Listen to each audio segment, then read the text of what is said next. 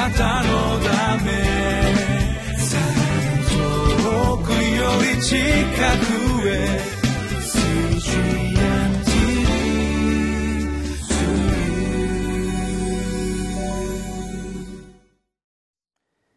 皆様いかがお過ごしでしょうか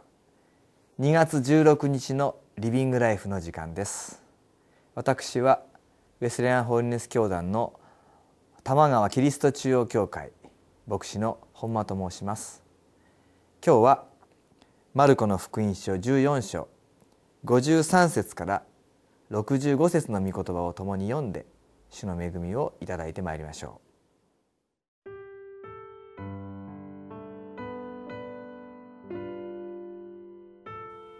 マルコの福音書14章53節から65節。彼らがイエスを大祭司のところに連れて行くと祭司長長老立法学者たちが皆集まってきたペテロは遠くからイエスの後をつけながら大祭司の庭の中まで入っていったそして役人たちと一緒に座って火に当たっていた。さて、祭司長たちと全議会はイエスを死刑にするためにイエスを訴える証拠をつかもうと努めたが何も見つからなかった。イエスに対する偽証をした者は多かったが一致しなかったのである。すると数人が立ち上がってイエスに対する偽証をして次のように言った私たちはこの人が私は手で作られたこの神殿を壊して3日のうちに手で作られない別の神殿を作ってみせるというのを聞きました。しかしこの点でも証言は一致しなかった。そこで大祭司が立ち上がり真ん中に進み出てイエスに尋ねて言った。何も答えないのですか？この人たちがあなたに不利な証言をしていますがこれはどうなのですか？しかしイエスは黙ったままで何もお答えにならなかった大祭司はさらにイエスに尋ねて言ったあなたは褒むべき方の子キリストですか？そこでイエスは言われた。私はそれです。人の子が力ある方の右の座につき、天の雲に乗ってくるのをあなた方は見るはずです。すると大祭司は自分の衣を引き裂いていった。これでもまだ承認が必要でしょうか。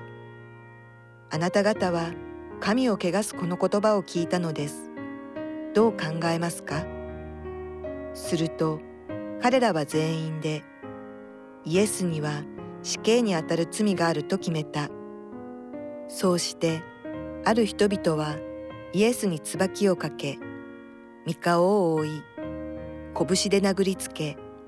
言い当ててみろ、などと言ったりし始めた。また、役人たちはイエスを受け取って平手で打ったずっとイエス様の十字架に至る道についてこのマルコの福音書を通して毎日読んでまいりましたけれども昨日は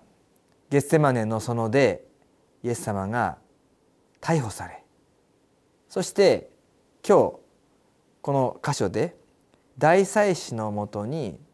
来てそしてそこで裁判裁きを受けるというそういう箇所であります。ここにはユダヤ人の指導者たちが皆集まりそしてイエス様の罪状を確認しているところであります。多くの人がイエス様を悪く言いました。55節を読みますと「さて祭司長たちと全議会はイエスを死刑にするためにイエスを訴える証拠をつかもうと努めたが何も見つからなかった」はっきりと書かれています。イエスを訴える証拠をつかもうと努めたが何も見つからなかった証拠はなかった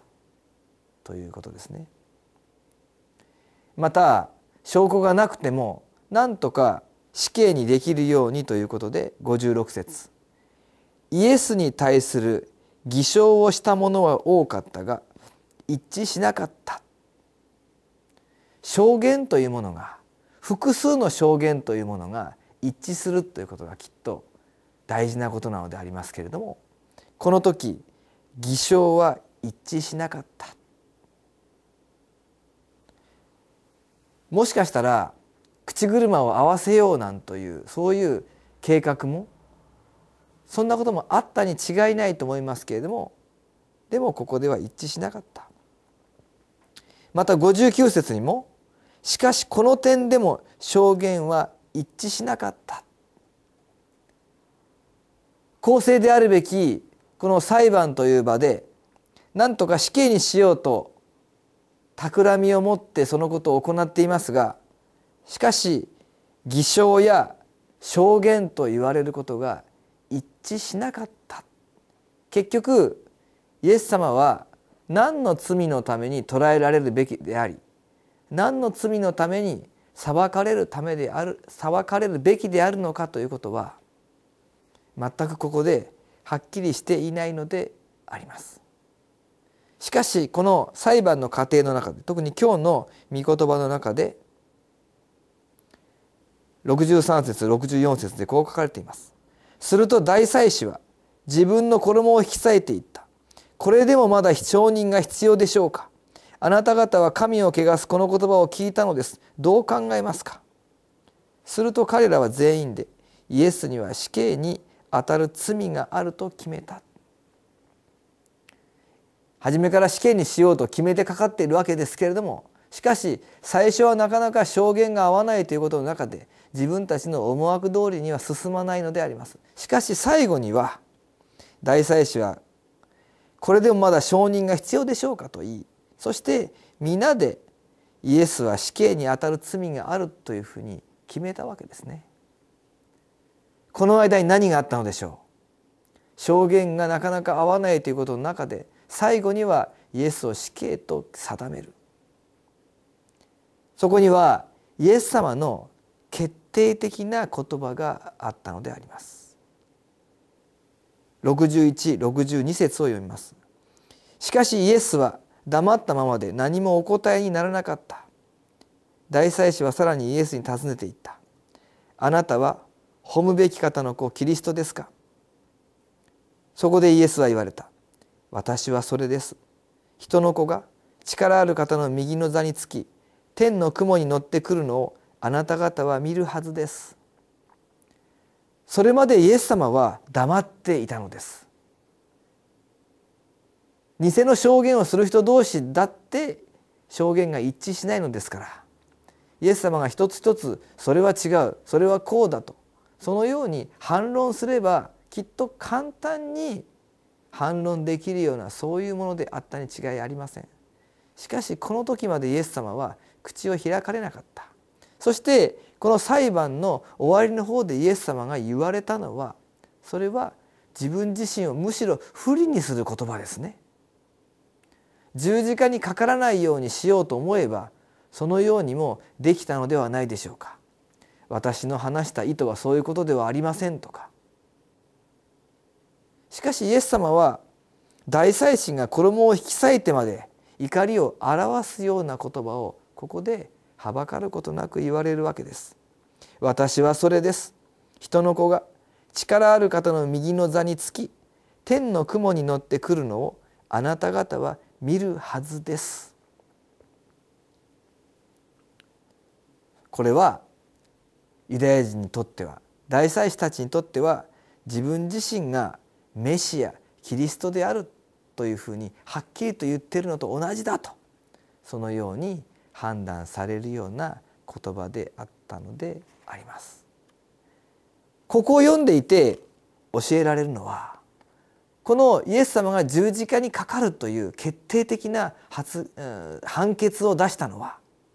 いい加減な悪意のある偽証のためではなかったということですねイエス様ご自身の言葉によってイエス様ご自身が自分はそのようなものであるというふうに語った。その言葉によってこの裁判が決定したのだということです。昨日も申し上げました。イエス様が十字架にかかるということの中で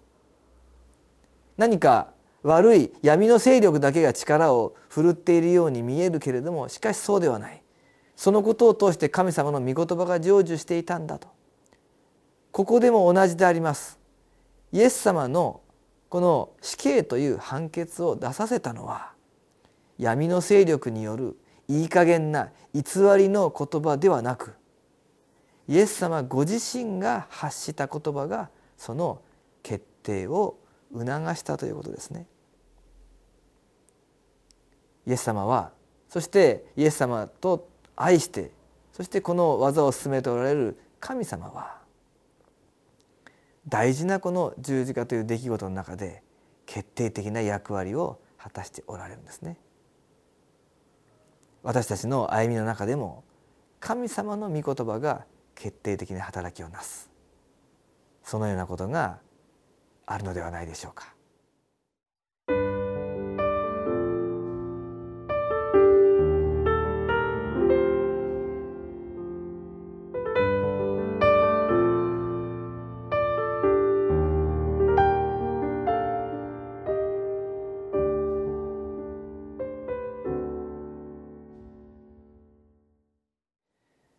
十字架の出来事の中で